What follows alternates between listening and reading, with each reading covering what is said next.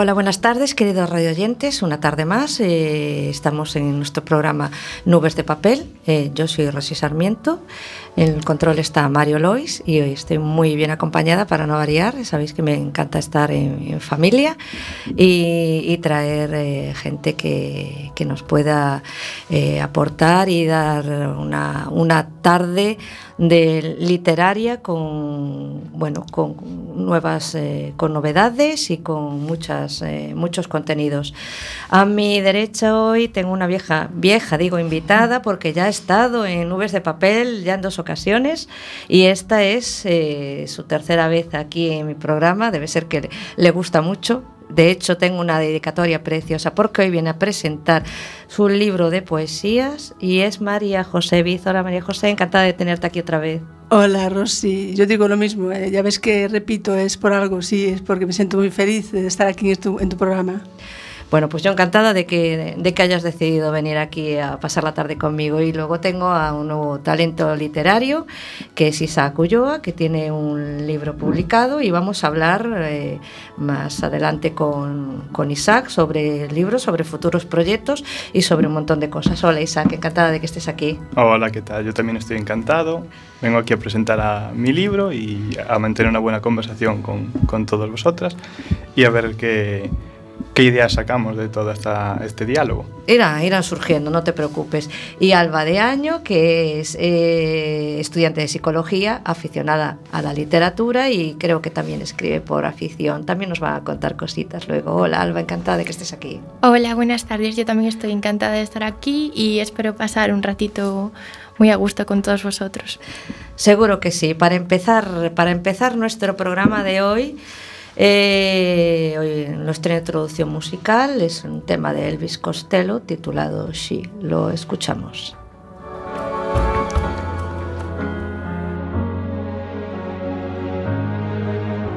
She may be the face I can't forget, a trace of pleasure or regret, maybe my treasure or the price I have to pay.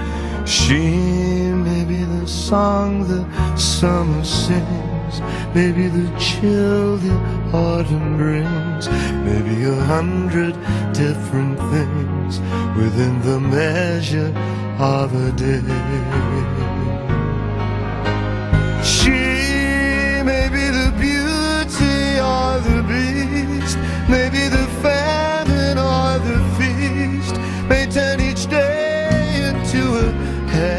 heaven or hell. She may be the mirror of my dreams, a smile reflected in a stream. She may not be what she may seem inside her shell.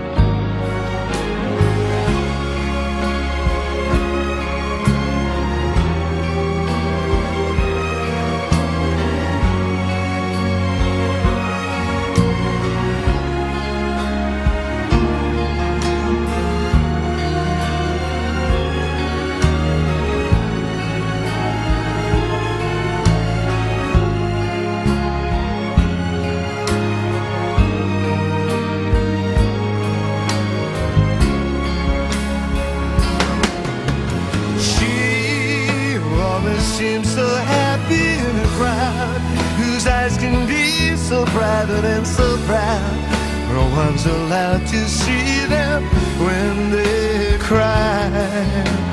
She may be the love that cannot hope to last. May come to me from shadows of the past that I remember till.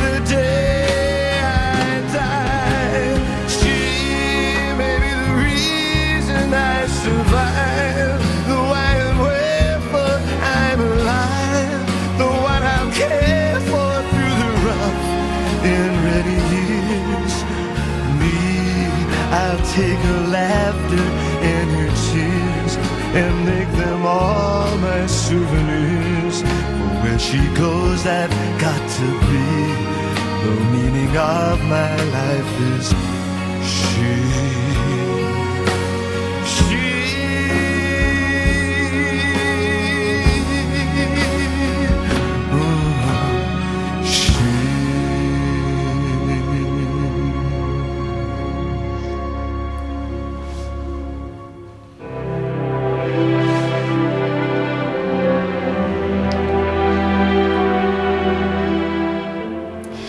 Bueno, después de escuchar esta introducción musical, os voy a leer una, una frase de, Arthur Schopenhauer, que es una cita que hoy se me vino a la cabeza y la creo, creo que es muy, muy adecuada por la gente que, que tenemos hoy aquí en el estudio y por todo lo, un poco por la simbología que, que creo que representa. La flor replicó, necio, ¿acaso crees que florezco para que me miren? Florezco para mí, porque me place, no para los demás. Mi júbilo está en mi ser y en mi florecer. Y dicha esta cita, que creo que es muy inspiradora, eh, vamos a empezar con el libro de María José Vid, que hoy me ha traído eh, su tercer trabajo, Los abrazos líquidos. Voy a leeros una dedicatoria que me puso porque, porque me parece preciosa y me ha emocionado. Y bueno, os la leo. Rosy, magia de las ondas, sensibilidad reve- revestida de poesía, escribiente de la fantasía etérea y sobre todo persona eh, honesta. Gracias siempre, abrazos cálidos, gracias. Muchas gracias María José por esta tan bonita dedicatoria y por, por haberme cedido un ejemplar de tu libro. Siempre va a ser un placer leerte. Bueno, es eh, el tercer libro, por lo que estoy viendo es poesía, Sí, es un poemario. Has dejado un poco atrás, perdona que te corté, has dejado un poco atrás eh, los microrelatos y nos hemos incursionado en, en el mundo de la, de la poesía. Bueno, yo no lo veo tan diferente. Yo veo más bien una continuidad con respecto a las otras obras, porque si te acuerdas, eh, Rosy, que tú has hablado de las dos aquí en el programa, en ellas hay micropoesía y, y para mí, pues este libro no es más que una continuación, una, un, un reto, un, un ir más allá hacia, hacia la consecución de, de un- de un, de un poemario completo ya. O sea que no lo veo tan diferente, más bien como, como una Un- continuidad. Una continuidad.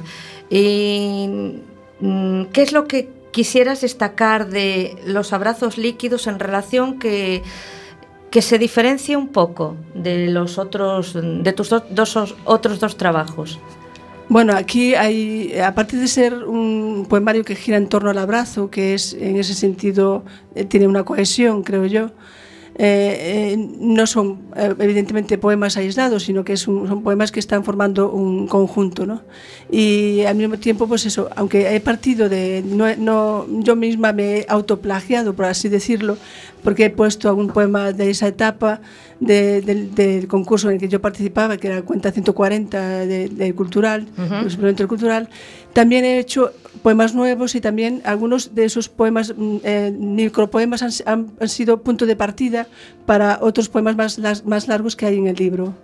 Voy a leer alguno porque así a bote pronto siempre abro los libros por una página que cuadra. Yo no creo en las, en las casualidades, sino en las causalidades. Entonces se ha abierto por esta página y voy a leer estos dos poemas breves que tienes aquí. Tristeza de la desolación programada del salvavidas agujereado de la mano que se hunde. Eh, eh, es, es, mm, metafóricamente hablando, es potente. Son po- versos Sí, potentes. Sí, sí. eh, aquí se puede encontrar, bueno, quizás eh, un- una, una atmósfera bastante triste en conjunto, aunque yo al final, en, en- el abrazo triunfal, que, es, que, que titulo la, los- la última de las 11 partes en la que he dividido el libro, eh, trato de abrir una, una puerta a la esperanza, a- al positivismo, a, a la, a la creación. Eh, está inmerso, entiendo, en diferentes estados anímicos que cabalgan a lo largo de, la- de las páginas del libro, ¿no?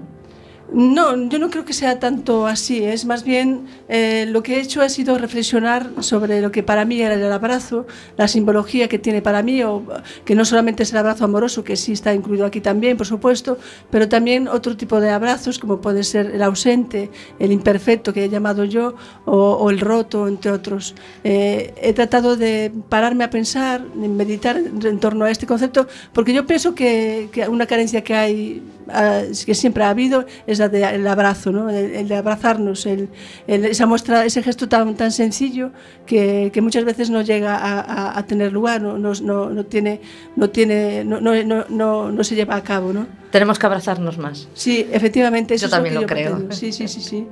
Voy a leer estos, estos versos. Imprevisto engranaje que templa y tensa, descarnado y frío en un horizonte de tristeza. Induce mucho la melancolía. ¿eh? Sí, sí, es, quizás sí, es sí. algo... A ver, déjame buscar, déjame buscar. A ver por dónde se abre ahora. Ah, muy bien. Enredada en la tupida trama, el amor transita por el escenario sombrío que brota del soliloquio del abrazo. Sonido chispeante de tu risa, esencia epicúrea de colores vivos en ese rostro que oculta pasiones, cubierto por la envoltura de tus brazos al alba. Son preciosos, María José. Gracias. Son preciosos. Eh, dime dónde. Creo que vas a hacer mmm, alguna presentación que quiero que anuncies aquí y dónde, dónde van a ser las presentaciones de este libro. Sí, ahora mm, dentro de una semana, el, el, el próximo sábado, voy a presentar en Santiago de Compostela, el día 19, a las eh, 6 de la tarde en la librería Os Mundos de Carlota. Y luego la, el 15 días después, o sea, el día 2 de febrero, presentaré aquí en Coruña en Moito Conto, repito, con la editorial con la, eh, con la, con la librería Moito Conto. Yo, si me permites, mm, eh, Rosy, yo quería eh, hacer una mención sí, porque claro. Eh, he tenido en este libro ha tenido unas, unas vicisitudes mm, bastante complejas, entonces mm, me gustaría eh, hablar de- del- del prologuista, de mi querido amigo Eduardo eh, eh, Martín Zurita, que falleció al- a los cuatro meses de, de- de enviarme el prólogo, que, que el bello prólogo que, te- que- que está en el libro. Lo leeremos, sí, por favor. Eh, Y, y, bueno, me gustaría hacer un recuerdo especial a él, por supuesto. Y luego, por otra parte, eh, también um, se, han, se han aliado un poco la- la- los hados en contra, porque eh, mi editorial, la editorial amiga, que yo considero... Ojos Verdes, ¿no? Ojos Verdes Ediciones, pues ha cerrado oficialmente desde el 1 de enero de este año. Y bueno, me ha dejado como un poco huérfana en los dos, los dos hechos. Y, pero bueno, que yo he querido seguir adelante porque creo que la literatura tiene que, que seguir su camino. Y me siento muy orgullosa, en, con caso, en el caso de, de Eduardo, de poder haber podido incluir un poema dedicado a él eh, y, y dedicarle la dedicatoria con, con, con un poema de su autoría. quiero que lo leas tú porque es algo muy personal y prefiero que leas tú esta dedicatoria. Sí. Perdón. A Eduardo Martín Zurita, añorado y querido, descanse en paz. Más rápido, más lejos siempre, a por la frente de la luz, a colonizar eternidades. Eduardo Martín Zurita. Es una muy bella, muy bella dedicatoria. Bueno, eh, siempre que se le da voz a una persona que ya no está con nosotros, es como si la tuviésemos un poquito más a nuestro lado, ¿no? Siempre dicen que una persona muere de verdad cuando no tiene nadie que la recuerde. Entonces, mientras se mantenga viva en la memoria colectiva de las personas que lo conocieron, siempre va a permanecer. No, y, ha, un y ha sido muy querido, eh, un gran microrelatista y un enorme poeta también. Eh, bueno, la verdad es que adentrarse en la literatura de en los microrelatos y en la poesía de María José siempre es un, un camino eh, con rosas, con espinas, como digo yo, porque eh, hay poemas muy suaves, pero hay otros que tienen una carga emocional fuerte. A mí personalmente me gusta mucho y mm, quiero leer algún poema más para que veáis realmente la calidad literaria que tiene y obviamente eh, si os pasáis por eh, las dos librerías eh, donde va a realizar las, presentaciones, estoy segurísima de que ella estará encantada de dedicaros un, ejemplar.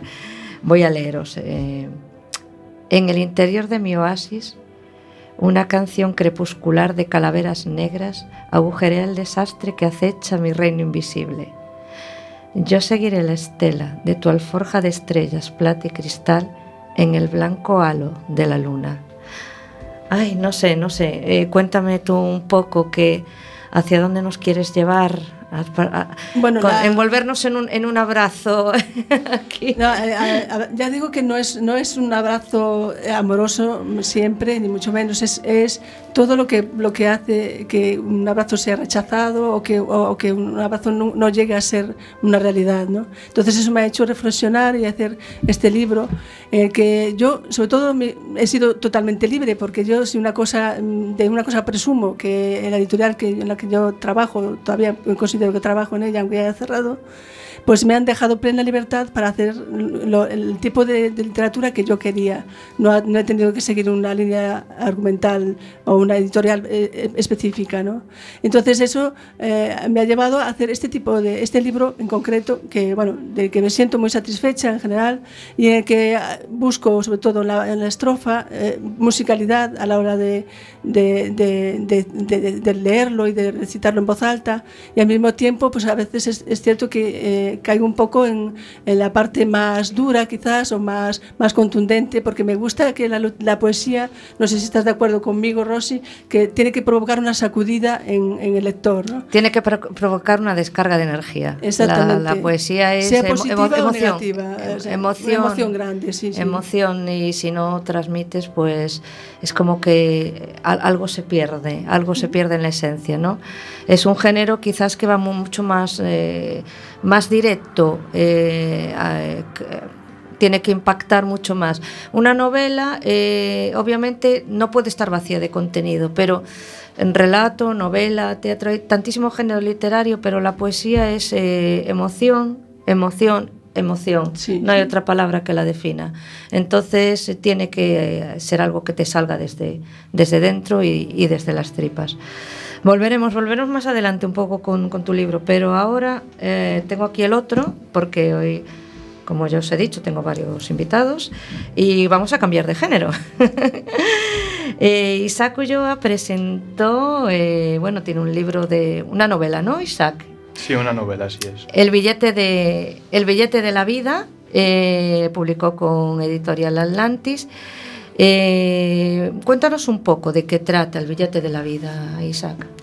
Bueno, pues es una novela así de corte existencialista, eh, en el que más que la trama en sí tiene peso la introspectiva de cada personaje, bueno, que hay dos protagonistas, eh, que me centro casi toda la novela en ellos y quiero ver cómo cambian sus sentimientos y sus filosofías de vida a medida que cambian las circunstancias que los envuelven. Entonces yo me centro principalmente en eso, sobre todo en el tema de la filosofía, en la concepción que ellos tienen de la, de la vida, de la existencia, de si tiene sentido, de si no tiene sentido, si es sufrimiento o no.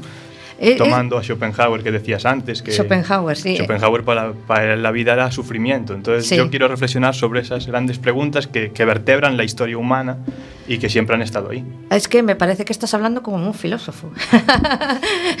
Tiene una vertiente filo- filosófica, lo que yo veo. Voy a leer un poco el- lo que es la sinopsis de la novela y luego continuamos con ella. El billete de la vida es una novela filosófica de corte existencialista en la cual los dos protagonistas se enfrentarán al absurdo de la existencia, al dolor, a la insignificancia, es decir, a la vida misma.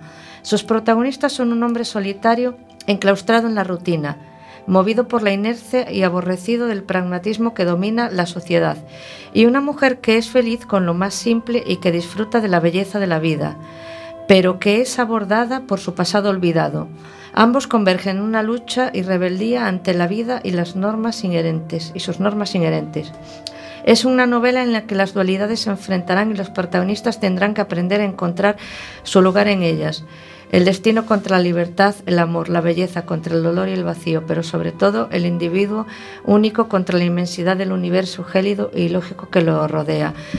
Por lo que estoy mm, queriendo quitar de, de lo que leo entre líneas, es- son personajes que están en búsqueda continua un poco de su esencia, de sí mismos. O, Sí, eso, bueno, yo creo que nos pasa a todos un Sí. poco, ¿no? El, el- el buscarnos y un poco el autoconocimiento personal, pero principalmente tiene mm, mucha influencia romántica de- del romanticismo del siglo XIX, en el que el ser humano, el individuo, se construye un poco a sí mismo y tiene como que buscar su esencia constante. Eso está, está ahí muy, de una manera muy palmaria, ¿no? Sobre todo en el caso de, de Rita, que es la mujer que digo que disfruta de lo más simple, es como que se hace un poco a sí misma a medida que avanza la trama y como que encuentra en el arte eh, un refugio contra, contra el universo. ajá. Que por ejemplo Jean Paul sí que lo busca, pero a lo mejor no lo encuentra, o en determinado momento sí, en determinado momento no, porque las circunstancias cambian, ¿no?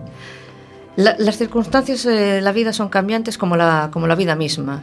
Eh, Alba, eh, aprovecho que estás tú aquí, que obviamente creo que leíste la novela Ujú. y quiero una opinión objetiva. de, de qué es lo que te transmitió la novela de Isaac. Pues a mí la novela de Isaac, eh, una vez que la acabé, bueno, porque mientras la leí, la verdad es que me emocioné muchas veces, pero cuando la acabé es como cuando montas en una montaña rusa y subes y bajas y como que cuando te bajas eh, estás como que no sabes dónde estás. Pues es lo que me transmitió su novela.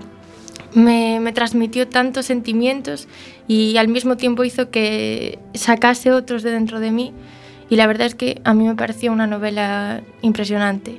¿Cómo, la califi- cómo calificas? eh, si tenemos que encuadrarla en un género. ¿en qué género la encuadraríamos? No sé, es novela filosófica, no sé, llámale como quieras.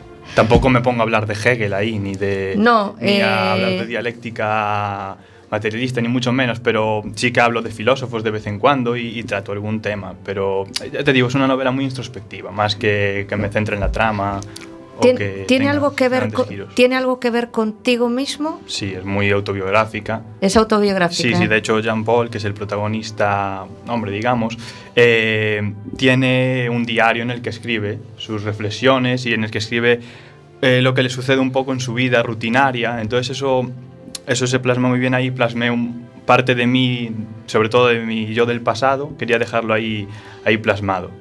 Después ya fue, fueron cambiando causas y los personajes tomaron un poco sus propios senderos, pero al principio hay la semilla principal está puesta ahí, que es que soy yo. La semilla eres tú y después eh, surgen ellos y, y empiezan a caminar. Esto es como un niño que llevas de la manito y después ya Claro. coge y va haciendo su camino, ¿no? A ver, yo creo que cada autor siempre deja Sí. una parte de sí en, en sus personajes. De hecho, creo que era Albert Camus el que decía que, que un autor no puede ser un único personaje, pero sí que es todos ellos. Es decir, que, que en todos los personajes hay partes, hay retazos de tu existencia que, que- que dejas en ellos, patentes. Estoy muy de acuerdo contigo. Vamos a seguir hablando de, literatura y de poesía, pero hay que hacer otra introducción musical para ir calentando todavía más un poquito el ambiente. Entonces vamos a escuchar ahora mismo eh, a Rock Stewart. A Rock Stewart siempre lo, lo digo mal, y eso que me encanta. you ever seen eh, Dan Ryan?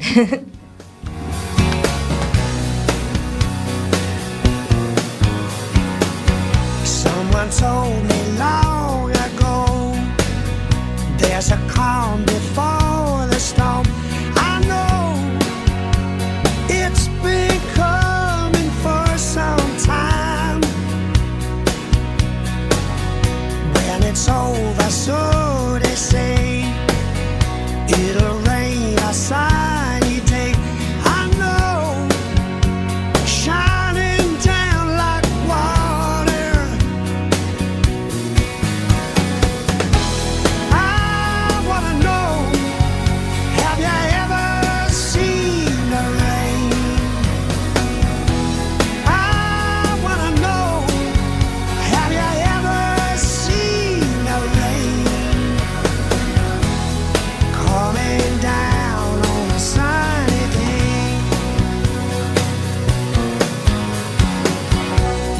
day.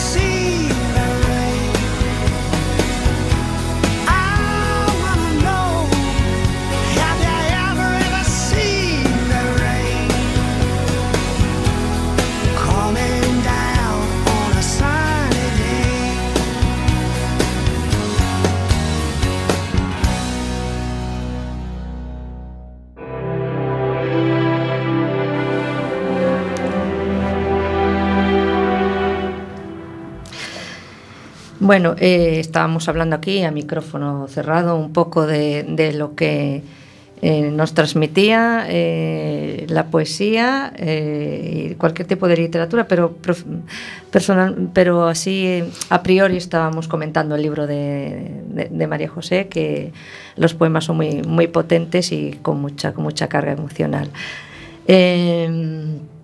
Bueno, eh, me ha pedido eh, Isaac, eh, yo iba obviamente a leer un pasaje de su novela en el que él quiere transmitir un pensamiento específico, entonces yo os voy a leer esta, esta parte.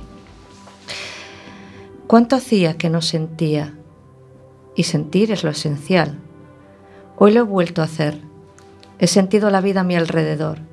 He sentido cómo sus gotas jugaban con mi cabello. Qué sensación. Si es que, al fin y al cabo, todos los pensamientos y filosofías no surgen de la razón, sino de la emoción y el sentimiento hacia la vida. La razón no es más que una mera subordinada a nuestras sensaciones. El ser que no sienta, o que solo sienta lo doloroso, dirá que la vida es triste, monótona, una carga insoportable, como yo pensaba anteriormente. Pero ahora que siento al completo, veo la vida como una poesía cambiante, como un ir y venir que logra permanecer por mucho que aceche la muerte. Veo la vida como un cúmulo de sensaciones en mi ser, como todo lo que soy en mí y todo lo que soy en ella. ¿Qué importa que sea insignificante si puedo sentir la totalidad? ¿Qué importa que sea nada si puedo sentirlo todo?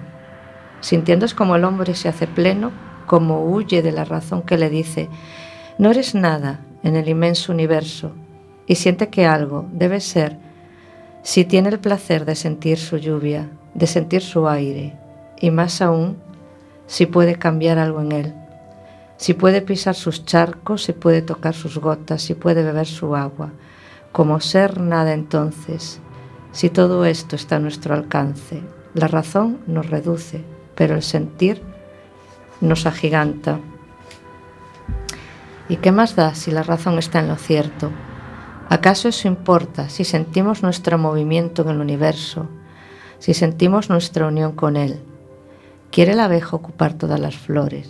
¿Quiere el sol iluminar todos los prados? Por supuesto que no, y el humano no debería querer serlo todo. Es en su egocentrismo lo que hace que su insignificancia le duela. Si se conformara con sentir una gota de lluvia, un diminuto grano de arena o la luz de una estrella, que a pesar de ser enorme a los ojos de la razón es igual de insignificante que él, todo eso le daría igual. La grandeza no consiste en abarcarlo todo, sino en abarcar nuestra fini- finitud, sentir la infinidad. Es un pensamiento muy bonito. Es muy bonito, está muy bien, muy bien expresado y, y obviamente como tú me decías hace un momento, eh, yo creo que tienes una parte de filósofo, ¿no?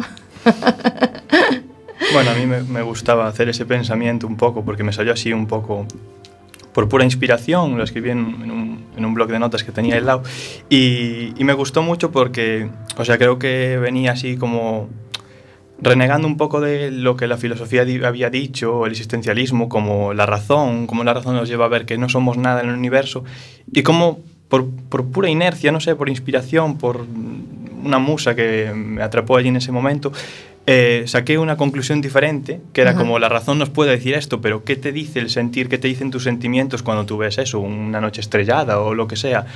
No te sientes, a pesar de cómo acabó el final, a pesar de estar dentro de tu, de tu finitud, no te sientes en unión con la, con la infinidad. Y ahí es como, como adquieres esa grandeza que tiene el ser humano, ¿no? Eh, a- me encanta, me, me encanta, me gusta mucho que hayas escogido, no sé, el, el resto del libro, yo no lo he leído, pero desde luego la, la calidad de la narrativa me parece muy, muy buena. Eh, ¿Hacia dónde camina este libro? ¿Hacia la esperanza? Eh, ¿Cuál es el mensaje? A ver, yo diría que es desalentador. Y bueno, al final ya se verá. Pero bueno, siempre quiero jugar un poco con eso, con la dualidad, con, con sí, hay sufrimiento, pero también hay belleza, hay felicidad, hay amor. Entonces, es un poco lo que el lector elija. O sea, ahí está la elección, la libertad del, del lector para decir, es un libro triste o es un libro, o es un libro que en el fondo reverdece un poco, que te, que te da aliento, que te da un alito de esperanza, ¿no? Entonces, Alba, ¿tú qué nos cuentas? ¿Qué lo has leído?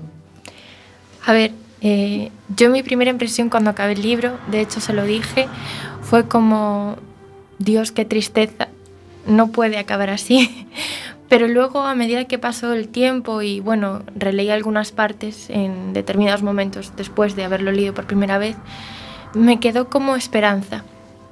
Porque realmente todo lo escrito y todo lo, bueno, lo que me transmitió me hizo mm, reflexionar sobre el final y sobre el libro mismo y también adaptarlo a momentos de mi vida y me quedó un sentimiento de esperanza, de, alegría y sobre todo el texto que, bueno, que acabas de leer a mí me gusta mucho porque realmente pienso, pienso lo mismo y creo que es muy rico aquel que se da cuenta y sabe apreciar los pequeños detalles que la vida te aporta. Ya, y bueno, llegar a eso ya es todo, todo un logro, ¿no? Quitar, como digo yo, toda la paja y quedarte con lo, con lo esencial. Y esos son eh, ap- aprendizajes de la vida. Eh, tras el billete de la vida, ¿qué más proyectos tiene Isakuyo? Porque creo que acabas de ganar. No, no lo creo, lo sé. hemos coincidido. Un certamen literario de un relato, ¿no? Sí, era por un, un relato así de tres, cuatro páginas que, que era así medio de fantasía, que se llamaba El Inmortal, en el que, partiendo de la Odisea de Homero, en, en el que, bueno, cuenta los viajes de Odiseo, Odiseo creo que era, llegaba a una isla y se encontraba con Calipso, que era una, una bella mujer de la mitología griega que lo tiene allí como encarcelado, entre comillas, en esa isla, ¿no? Y, y le ofrece la, la juventud eterna, ¿no? Y Odiseo la, la rechaza para volver con Penélope, que lo espera en, en Ítaca, ¿no? Y partiendo de esa base, de, esa juventud eterna, a mí se me ocurrió hablar sobre un hombre inmortal, un hombre que, sí que acepta lo que Calipso le ofrece, y, y a partir de ahí, pues, eh, hablar de sus vivencias, de cómo al ser inmortal puede cambiar o no tu concepción de la vida, cómo puedes sentirte eh, importantísimo ser eh, un ególatra o ser humilde. O sea, cómo la inmortalidad y vivir más te puede hacer humilde. Entonces, quería reflexionar un poco sobre eso y también con transcursos históricos, lo que ese, lo que ese hombre vive, ¿no? Pues con quien conversa, pongo que conversa con Séneca o que conversa con, con Dostoyevsky o, quien- o con quien sea, ¿no? Entonces, hablar un poco de ese tema. mis conversaciones con los escritores. Eh, eh, por el tono que, que- que estás manteniendo, yo veo que te tira mucho la filosofía. Quizás a lo mejor te plantees en un futuro escribir algo de ensayo, no lo sé. Eh, no, no creo. No, no, o sea, me gusta mucho, pero me gusta incluirla en, en temas En, pe- literarios. en pequeñas dosis, ¿no? Claro, No, exacto. O sea, me gusta eso en esta novela, incluir partes, o en la que estoy escribiendo ahora también, incluir eh, fragmentos, reflexiones que hace el narrador o que hacen los personajes, pero sí que me gusta mucho leerla. De hecho, mi, mi trabajo de fin de grado lo hice sobre una corriente filosófica que es el nihilismo. El nihilismo, sí. eh, del siglo XIX, Sí. hablo de Nietzsche, hablo de, bueno, de Schopenhauer Bueno. también, que vuelve de Kierkegaard, y, y bueno, está disponible en el repositorio de la UDC por si alguien lo quiere leer. y, pero bueno, más allá de eso no, no creo que haga mucho más. Eh, estás acabas de comentar que estás escribiendo la segunda novela. Tiene de qué de qué trata, ¿Qué, cuál es la, la semilla, el pozo de esa novela. Eh, bueno, a priori el título provisional es Fisuras y es una obra muy coral en la que todos los personajes tienen una especie de fisura, es decir, un, un trauma, un recuerdo, algo que, que puede hacer que toda su filosofía se rompa. Esa es la idea principal, pero bueno, ahora ya, ya está yendo por otros derroteros, ya estoy metiendo fantasía, estoy incluyendo relatos, poemas y tal. Estoy intentando hacer como una especie de, pequeño microcosmos, un, un universo propio en el que no en el que se crea una magia una magia genuina allí no digamos Bueno, eh, todo parto de la base que, que- todo un poco que se salga de la norma eh, ya hace que el contenido de, mm, de la novela tenga una marca de autor que lo diferencie. Yo creo que con toda la avalancha que estamos su- sufriendo hoy en día, de que hay, somos muchísimas las personas que escribimos, es, es- te tienes que diferenciar, tienes que tener tu esencia propia, ¿no? Tener, saber lo que quieres decir y saber contarlo. Las dos cosas son muy importantes, ¿no crees, María José? Sí, sí, completamente de acuerdo. Eh, y hay que intentar que, que tengas tu espacio propio y que, que realmente lo comparta la gente, por supuesto, que no sea algo aislado, Pero sí, sí, buscar el camino, el camino de uno mismo. Buscar, al fin de cuentas, yo creo que la, la- la propia voz interna, que es lo que te diga por dónde tienes que tirar. De, de entrada, a mí me parecen eh, temas muy interesantes. Eh, no puedo valorar, como he dicho, el contenido del, libro, pero lo que he leído me parece de una riqueza, además en concentrado, ¿sabes lo que quiero decir? Lo concentras muy bien eh, y está pulido. Es algo que llega realmente porque eh, dentro de la simpleza del mensaje, porque no deja de ser la simpleza de, la, la sencillez, ¿no? De decir, Dios mío, si somos una pequeña gota, un grano de arena en este inmenso universo, ¿no? Y a veces, eh, como diría yo, la soberbia o el egocentrismo de, de- las personas de querer sentirnos un poco el ombligo del mundo, cuando al fin de cuentas aquí mm, se acaba todo, ¿no? Es todo, es un breve espacio de tiempo que estamos compartiendo y, y- y vivimos en una, una sociedad demasiado acelerada, ¿no? ¿No pensáis lo mismo? Que cada uno va ahí con sus propios tiempos, sin fijarse en nada, en, lo, en, en el vecino, eh, todo a, a prisa, corriendo siempre, sin tiempo un poco para pararse a, De a hecho, pensar, ¿no? de, bueno, de eso, de la aceleración temporal de, de este nuevo capitalismo, eh, hablan muchos autores posmodernos. Habla Baudrillard, creo, y también un autor coreano que se llama Byung-Chul Han, habla mucho No de, lo conozco. De esta aceleración también con el tema de la tecnología, la multitarea, el poder estar atento a numerosas cosas. Y como leí un ensayo hace poco que se llama El tiempo regalado, creo, que es que empieza a hablar, a enfatizar las virtudes que tiene la espera o que tiene la contemplación, porque la filosofía y también la poesía surge, no surge de, estar haciendo cosas, surge de contemplar el universo y maravillarse, ¿no? Y de eso habla mucho ese y yo creo que es algo muy importante, ¿no? El dejar un poco de lado la vida activa, la vida constantemente en actividad y empezar a contemplar un poco lo que nos rodea, pensar y sosegarse y esperar, ¿no? Y dicen que también es bueno aburrirse. Sí, el aburrimiento es también sano. habla de eso, fíjate. Sí. Sí, sí, porque es como tengo que tener cada espacio de mi vida, cada compartimento estanco perfectamente delimitado con ciertas tareas, porque si no es como que el tiempo se diluye. Pero eh, eh, es lo que dices tú. Hay que estar en modo off en algún momento, ¿no?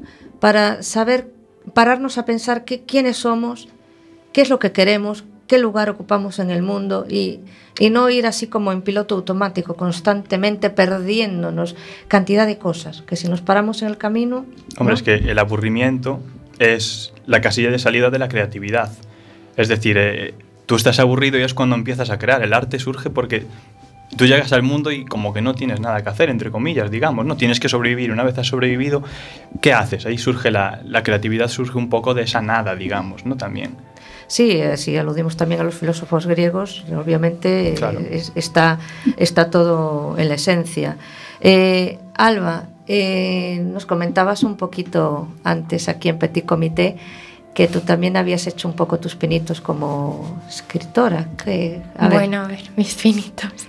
He escrito un poco, pero no me considero tampoco escritora. O sea, yo siempre lo he tenido como una válvula de escape en determinados momentos, pero tampoco tengo nada recogido como tal. Hace cosa de un año y medio se me pasó por la cabeza empezar y empecé un poquito, pero lo dejé un poco aparcado. Y a veces cuando pues determinados días que me siento con inspiración o se me ocurre alguna idea, lo apunto con idea de pues meter esas pequeñas cosas en lo que ya tengo, pero aún no, aún no, hay, aún no Bueno. tiene mucha forma. Se tiene que cocer, es lo que hablábamos. Sí. Hay que darle tiempo al tiempo y oye, y no sabemos, a lo mejor de aquí a un año estamos diciendo, bueno, ya lo- Yo no ha avanzado en ese, en, en- ese proyecto. Nunca, nu- nunca se puede. Vamos a dejar la puerta ahí, ¿no? Entreabierta. Con... No, sí, eso siempre, eso siempre. Eh, María José, volvemos un poco con los abrazos líquidos. Voy a leer otro, otro, otro poema porque yo creo que nos ha gustado a todos. Entonces vamos a, a tener aquí so- sobrecarga de emoción. Y además yo, que ayer por fin me decidí a ver la película de Bohemian Rhapsody, vengo como una, no sé, ahí con un subidón. Es que Freddie Mercury, no, no sé vosotros, pero... Sí, sí, yo la he visto también, ¿eh? ¡Guau! Eso es muy bueno. Potente. El final potente. es espectacular. Bueno, apoteósico, que lo quedaría yo por haber estado ahí. lo quedaría yo. Eh, a ver. mm, ¿Esta la leí? No. Ya lo has leído. en el interior. Ya lo has leído. ¿Ves? ¿Ves? Odio. esta vez también que me lo digas, porque yo volvía otra vez. vale. Futiles ramas rotas sobre la piel del sapo, habitada por mi domesticado ser. Elucubran sobre la inmateri- inmaterialidad con páginas de vida, plenas, vacías, desatando sentimientos levemente presentidos. Es que, es que yo podría, o sea, si me dejan, eh, podría seguir, con- mm, continuaría leyendo todos los poemas. Yo, si me, si me permites, te leo alguno de, eh, pues, del amoroso abrazo, que es menos, menos, menos duro, quizás la, la temática. Lee uno de la- Te- del amoroso, Te leo del uno amoroso del, del amoroso abrazo. A ver, vamos a ponernos todos en modo abrazo aquí. Sintiéndome prendida a tu vuelo, sigo culpando a las águilas altivas de la callada sinfonía de tu alejamiento. Voluptuosa sinfonía de memorias, suspiros sobre arenas movedizas, flamígero abismo rompiendo en tu roca. Este es, este es de, esa, de esa sección, ¿no? Ahora continuamos, eh, María José, pero vamos a hacer nuestro último interlude musical porque este, este programa sin música está cojo. Y la canción que he escogido es una que a mí me gustaba mu- muchísimo siempre y estaba en un momento nostálgico esta semana y entonces retomo mis gustos musicales. Una canción de Lionel Richie titulada Hello y así que vamos a escucharla.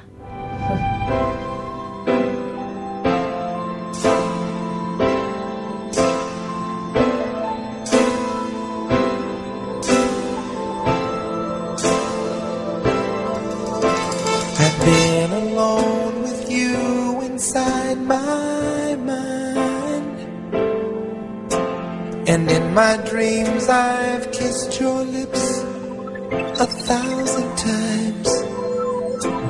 I sometimes see you pass outside my door. Hello, is it me you're looking for? I can see it in your eyes. I can see it in your smile. You're all I've ever wanted. And my arms are open wide. Cause you know just what to say. And you know just what to do. And I want to tell you so much. I love you.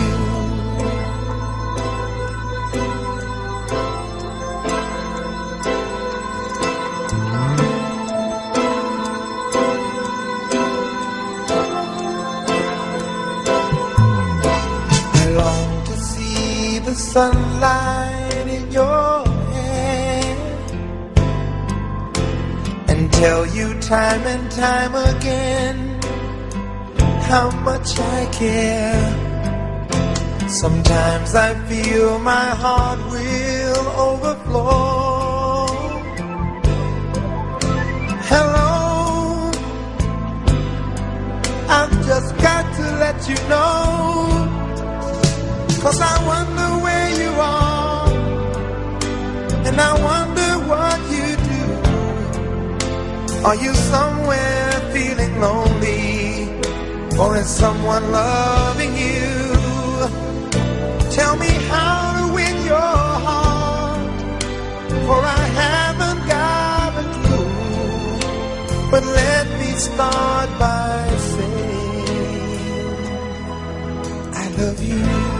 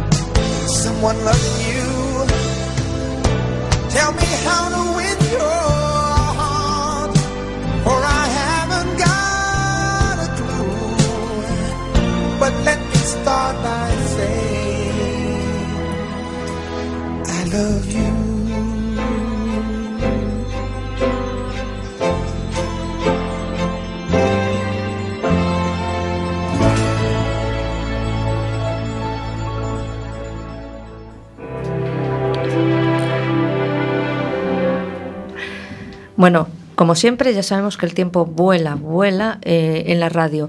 Lamento que te tuve que cortar antes, María José. Eh, ¿Querías leer otro, otro No, os puedo leer uno. Son, ya veis que son breves, o sea, eh, otro así de, de- de esta parte del amoroso abrazo. A ver, vamos a escuchar otro programa más. Ni palabras ni besos, solo ojos escrutando el rincón secreto de tu pelo negro. Ruge el pecado, oculto tras visillos de ternura, de final edulcorado, sobresaltado en azul cobalto. No sé, yo me he quedado sin palabras, eh, chicos, ayudadme. la presentadora se ha quedado, se ha quedado muda. Las emociones a veces eh, hacen que, no tenga palabras para expresar lo que me está pasando, pero eh, prometo que voy a leerlo, que voy a leerlo todo. Eh, eh, como me quedaba por preguntarle, Isaac, el, libro lo tienes publicado por Editorial Atlantis, ¿quieres decir aquí dónde, qué puntos de venta lo, lo tienes? No sé yo ni dónde lo tiene. Así que, no sé, está en Amazon, está en la casa del libro. eh, en papel y en digital, ¿no? eh, no, en digital no está. En digital lo tienes en Amazon. O ¿no? sea, en digital, en, en ebook me refiero. Sí. En ebook no está. No está, está en solo, papel. está solo en papel, pero Mm. bueno, lo podéis coger, lo puede coger quien quiera en plataformas digitales, me refiero en Amazon, Casa del Libro. Y después en librerías, no sé en cuáles está ahora mismo, pero vais allí, lo pedís y, y llega seguro. Bueno, os lo recuerdo, El billete de la vida de Isaac Ulloa, muy recomendable por lo que yo acabo de, de leer y creo que es un joven talento del que espero, espero volver a tenerlo aquí eh, en el programa cuando ya su segunda novela, ¿para cuándo, Isaac? No sé, no hay, no hay, no No hay hay tiempo, fecha. no hay fecha. De momento va, va muy bien, va encaminada, pero bueno, yo llevo un año ya escribiéndola y, y van muchas páginas, pero yo creo que aún me queda otro año entre correcciones y tal, y, y después, bueno, que hay que asentarla un poco, hay que dejarla descansar una vez se acabe. Bueno, nos irás manteniendo, manteniendo informados de, de, de ello. Eh, voy a leer. ¿Hay alguna otra parte que me recomiendes? Algo cortito, por favor, porque.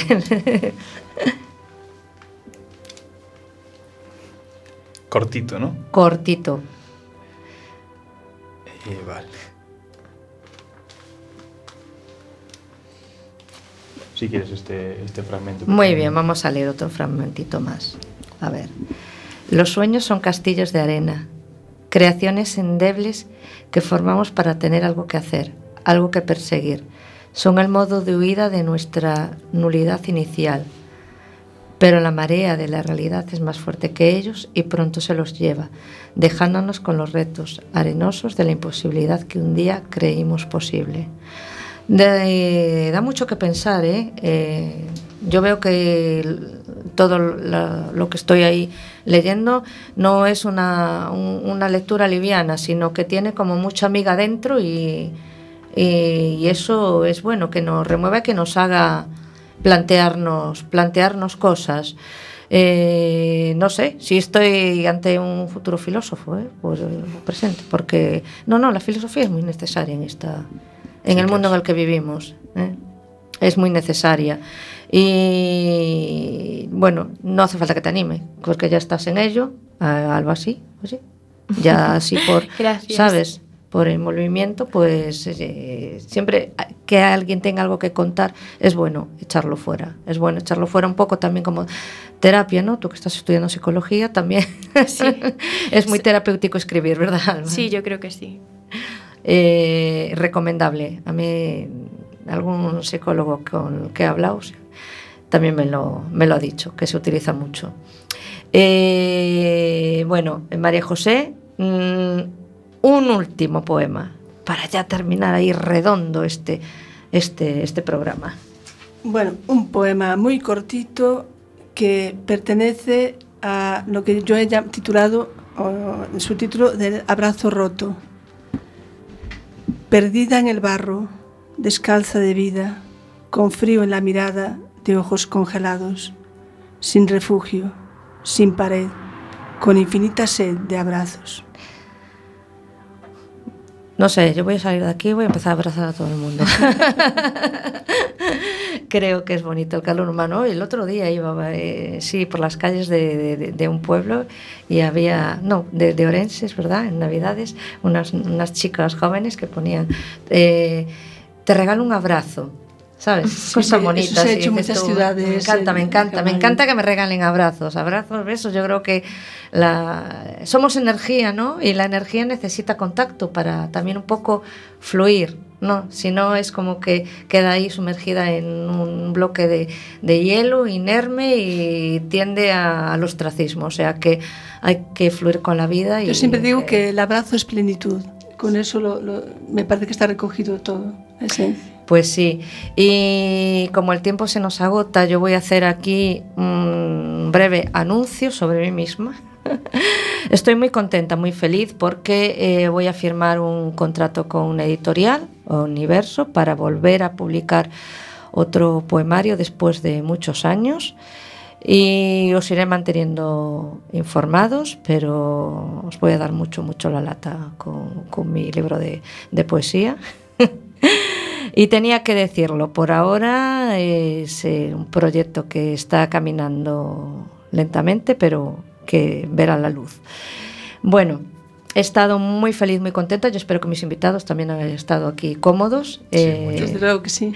eh, os animo a seguir porque me ha encantado, María José, tu libro. Ya sabes que todo lo que haces me, me encanta. Gracias. Eh, encantada de que hayas venido otra vez a compartir aquí a Nubes de Papel. Eh, Isaac, eh, encantada de tenerte aquí.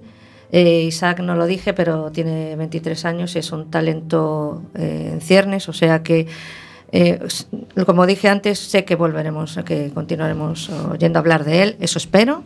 ¿Eh? Yo también, a mí me ha gustado mucho estar aquí y, Y- y seguramente cuando tenga algo más que, que venir aquí a contar o que me invites tú, vendré encantado. Volveré, volveré a invitaros. Yo siempre invito a todos que me encanta invitar a la gente y que venga aquí a hablar y compartir. Alba, encantada de que hayas venido. Espero que estés, que hayas sentido también cómoda hablando. Yo me alegro nosotras. mucho de que me hayas invitado y estuve muy cómoda y muy a gusto, la verdad. Espe- bueno, yo cuando quieras vuelvo y aquí a ver si la próxima vez que venga ya por fin he arrancado y he terminado con el proyecto que empecé. Bueno, eso ya es una buena noticia de entrada. Bueno, y ya tengo que despedir el programa. eh, como siempre, gracias a Mario, porque sin nuestro técnico esto sería imposible. Os emplazo para dentro de 15 días con mi compañera. Esta vez sí ya viene Tony Kelle de regreso con sus secciones tan maravillosas y, yo os veo en un mes. Por favor, ser muy felices. Buenas tardes, queridos redoyentes.